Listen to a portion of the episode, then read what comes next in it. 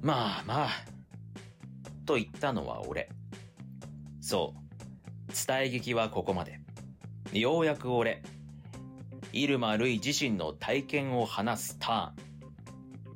要するに、行き場に困った織信と今井が、双方の友人である俺の家に転がり込んできて、先ほど一通りの事情を話し終えたところなのだが。そんなことよりお前らさ、その、言いにくいんだけど、なんか変な薬でもやってない？ねえよ。二人は口を揃えて言う。のりおはともかく私のことまで疑うなんてるいちゃんちょっとそれはないんじゃないの？ちゃん付けやめて。何か言いたそうな織信を目で制して言う。まあ、それはともかくさ、いきなりそんな話信じろって言われても、見に行く？鍵をかざして言う織信。なんならうちもと、立ち上がりかける今井を、ええよ、片っぽで十分。と止め、俺は織信から鍵を受け取った。じゃ、その辺で適当にくつろいでてよ。冷蔵庫の中のもんとか好きに飲み食いしていいから、イチャイチャは禁止な。それはしねえよ。またもぴったりのタイミングで言う二人は、どう見たって仲良しさんだ。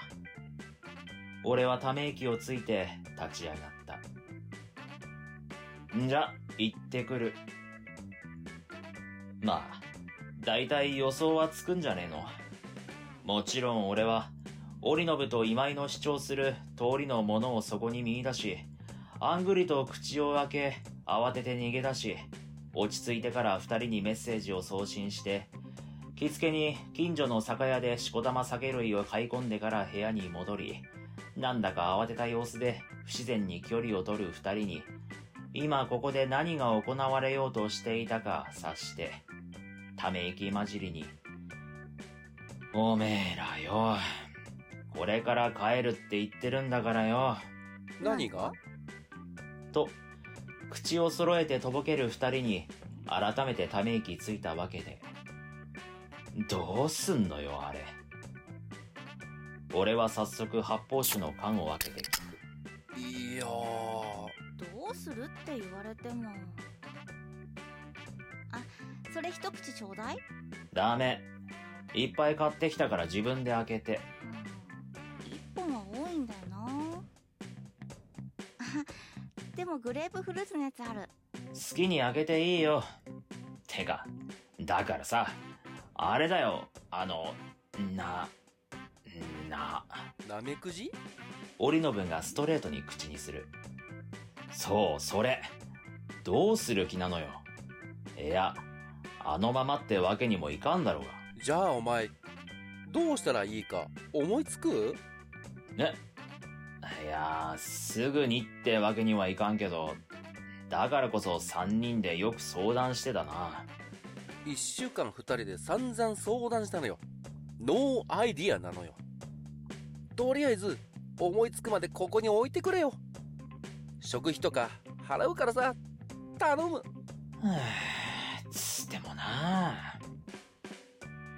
俺は両手で缶を持って、グレープフルーツサワーをうまそうにちびちびやっている今井を見る。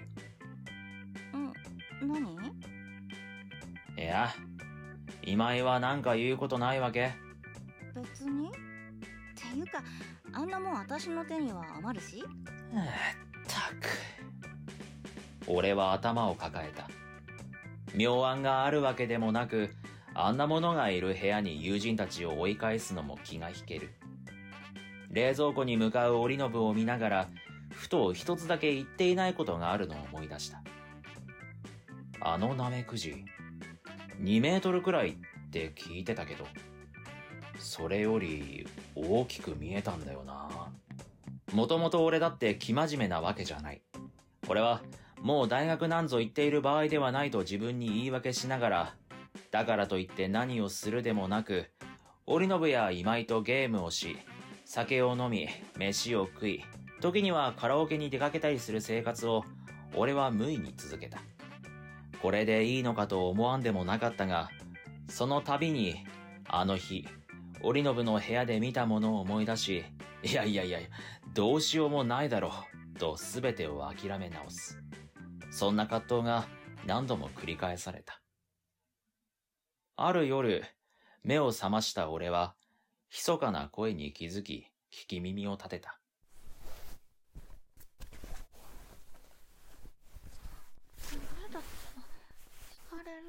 大丈夫。寝てるって。だから人の部屋でしあ本当に聞こえちゃうよ。おいおい。俺はこっそりため息をついた。一瞬、わざと物音を立ててやろうかと思ったが、なんだかそれも情けないような気がしたし、その後の空気に耐える自信もない。結局俺は、ダンゴムシのように息を殺して寝たふりをすることを選択した。なんで部屋の主人がこんな目に遭わねばならんのだ。俺にだって性欲ってもんがある。同じ部屋の下でこんな物音を聞かされたんじゃたまらない。体だって反応するし、胸の内も落ち着かない。だからといって、この気配を置かずにするのにも罪悪感を感じる。ましてや、耳を澄ませながらマスターベーションしているのに気づかれでもしたら、明日からどんな顔をして過ごせばいいのか。俺は寝返りを打つことすらままならないまま、ことが終わった後も眠れずに朝を迎えた。おはよ今井の寝ぼけ顔が妙にツヤツヤして見えるのは気のせいか。織信はまだ寝ているようだ。おはよう。俺は平気を装って言った。う大丈夫？なんか眠そお前らのせいだろうが、そう言いたくなるのをぐっと抑える。いや別に、ぐっすり寝てたよ。うそう？じゃあ疲れてるのかな？ごめんねすっかり生活かき乱しちゃってまあ、あんなもんが現れてんだからな。しょうがないよ。言いながら、テレビのリモコンに手を伸ばす。声を聞くたび、昨夜の押し殺した喘ぎ声と比較してしまう。会話を打ち切りたい一心だった。え？画面に映ったものに思わず目が点になる。うつむき加減に、でもさあなどと言いかけていた今井は、俺の声に顔を上げ、大きな声で叫んだ。奥の方で意味不明の声を上げて、織信が飛び起きる気配がした。なんだよ、朝からうっせえなそのままブツブツ言いながらやってきた彼も、テレビを見て、あんぐりと口を開いたかどうかは見てないが、多分開けていたに違いない。その場に立ち尽くす。一体どこから現れたのでしょう？こんなことが現実に起こりうるのでしょうか？これは毒殺ではありませんこれは毒殺ではありません周辺地域の方は急いで避難してくださいなあ。俺はカラカラに乾いた口を開いた。あれ、やっぱり。二人とも何も言わなかった。分かりきったことだった。画面に映っているのは、街を破壊しながらのたうつ、全長数十メートルはあろうかという巨大なナメクジだったのだから。やっぱりなんとかしとくべきだったのよなんとかってなんだよ。どうしようもなかったじゃん？あんたはさいっつもそうやって諦めて見ないふりしてそのうちこうやって取り返しのつかないことになるんじゃんなんだよ。俺のせいかよ。全部が全部あんたのせいだとは言わないけど半分くらいは責任感じてもいいんじゃないの？いやー、半分もないでしょ。だって、あいつ出てきたの俺のせいじゃないし、その後だってどうしようもなかったし、だからさその態度が態度ってなんだよ。俺が態度変えればあいつ消えるのかよ。おい、そんなこと言ってないでしょ？だけどひょっとしたらもっと早くなんとかできてたかもしれないってどうしようもなかったって言ってんじゃん。大体なんだよ。自分だって今日まで散々ダラダラ過ごしてたくせに、そんなに言うなら具体的にどうすればよかったか言ってみろよ。ちょ、落ち着けって。な何よ私が悪いって言うの？あのな。俺が悪いならお前も悪いだろうが。ちょっとお前らいい加減に。耐えかねて怒鳴ろうとしたその時。あああああれはあれはなんだ？なんでしょう？という声がテレビから上がり俺は思わずそちらを見た。